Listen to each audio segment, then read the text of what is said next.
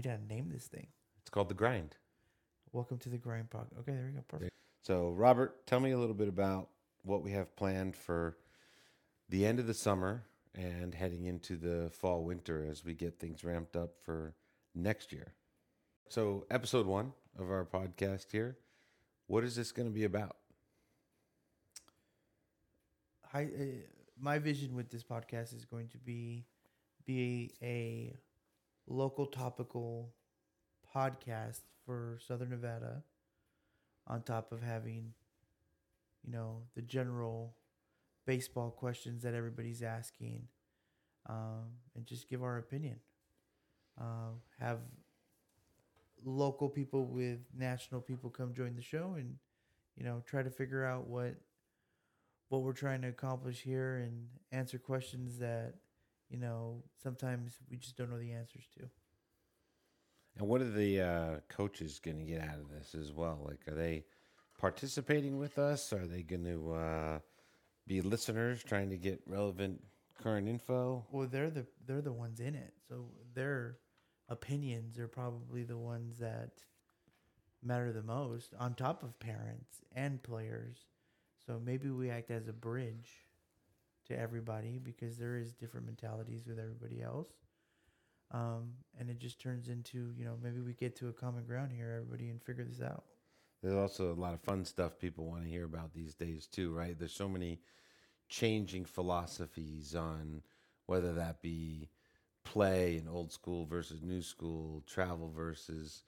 high school ball, uh, individual instruction, special specialized workouts and lifting routines. There's so much to be confused about if you're a player or a parent these days, especially a parent that's not necessarily from the institution of baseball sort of how do i make heads or tails of this stuff? Like what should i do? I could spend you know just my whole life savings on stuff that doesn't matter potentially or you know maybe i'm spending it on the right stuff. How do i know? What am i looking for? Oh, that's the whole, I guess the uh, holy grail of this thing is that there is no right way to do it. Everybody's story is different. So you know, I guess having everybody's having different people in their journey and come and express their journey on through baseball stuff would be something that'd be beneficial to to everybody to listen to. Um, you know, goal is to have coaches, parents, players all give their opinion on everything. So I believe this would be the perfect platform, you know, and have people to come express, you know, their experience.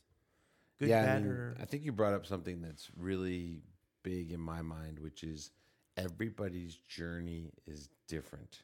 And that is one of the founding things about what we've set up with Passion for the Game. I think that's so important is what is your what is your brand? Who are you? Why- should a coach want you at their program if you aspire to play at the next level? Are you are you a community person, a great teammate? You know, not just a standout player, but like, and the parents get so hung up on a metric from from a from an institution that's you know charging money to attend so many times, and it you know it's not always about two miles an hour on the exit velocity as much as like who are you as a person? Are you going to be a good leader in their program and a great teammate? And you know what have you done educationally to be a standout member of that organization that university when you go there?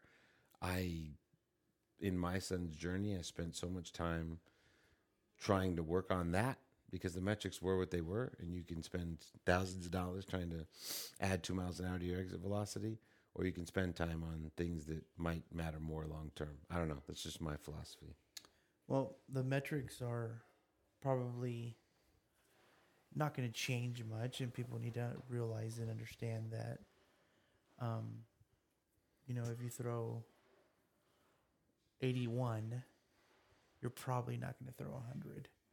Um, in the and and that that spurt isn't going to happen in two years. You know, because it's almost dangerous to the body. Um, so, but with that being said, there's a place to play for everybody, especially at the next level. It's just finding the right fit and just having realistic goals. Like, just the whole thing is parents and players having realistic goals. I know the whole thing of no, we'll shoot for the stars and stuff like that. Correct. But everybody's reality is different. You know, I think everybody's um, the business of baseball has kind of ruined things and made things a little bit more difficult. Um, and social media doesn't help. Uh, everybody uh, gets FOMO on this kid should be do this kid's doing this. This kid's committed to Tennessee. This kid's committed to A and M, LSU when they're in eighth grade, and parents and players naturally feel they're behind the eight ball, and it has nothing to do with the fact of what they did. It's with it's honestly skill and potential.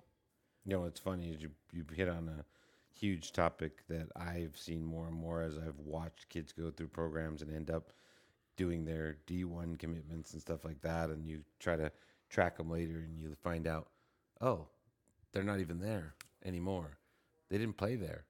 Oh, wait a minute. They never even really got any time. Now they're going somewhere else. This whole D1 or bust mentality is so just off base, in my opinion. Like, just, yes, absolutely you want to shoot for the best level fit for you, but like, are you going to play? Are you a fit there? Did they, re- did they recruit, you know, eight guys at your position?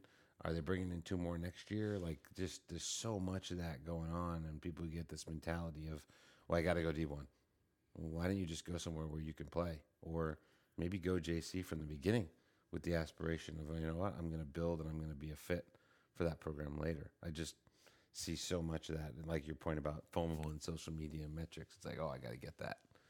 Well, and it's also like the social status of stuff too, right? Like not just necessarily D1 because then you get into I want to go to a D1 with uh, you know, a good football team, and I want to go to the football games, and I wanted to be a Power Five school, and I wanted that. Those those are realities, and those are you know stuff to say, but it doesn't mean anything. So if you're, for example, if you're a super academic kid and baseball isn't necessarily your priority, and you want to go to a, you know, a tradition, a, a, a big traditional college, where you know it's school and then baseball secondary, well then that might be your journey.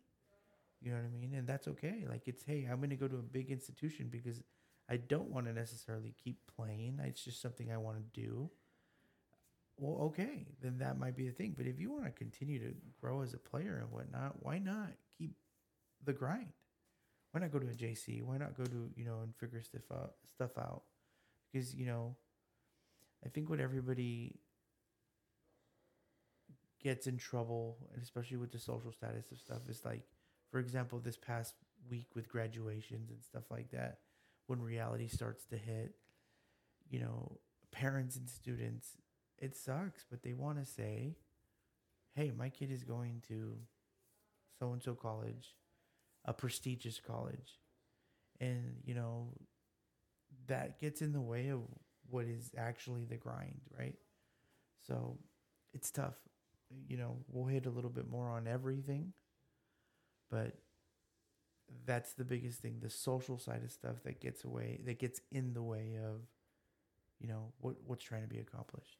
100% there's a lot to explore so i think you know there's a lot to unpack. We'll get a lot of guests on this kind of thing and be good to hear other voices other voices in town maybe other voices nationally and that have completely different points of view and give that opportunity for our coaches and players and parents to hear all that on a regular basis. and they can be fun. Absolutely.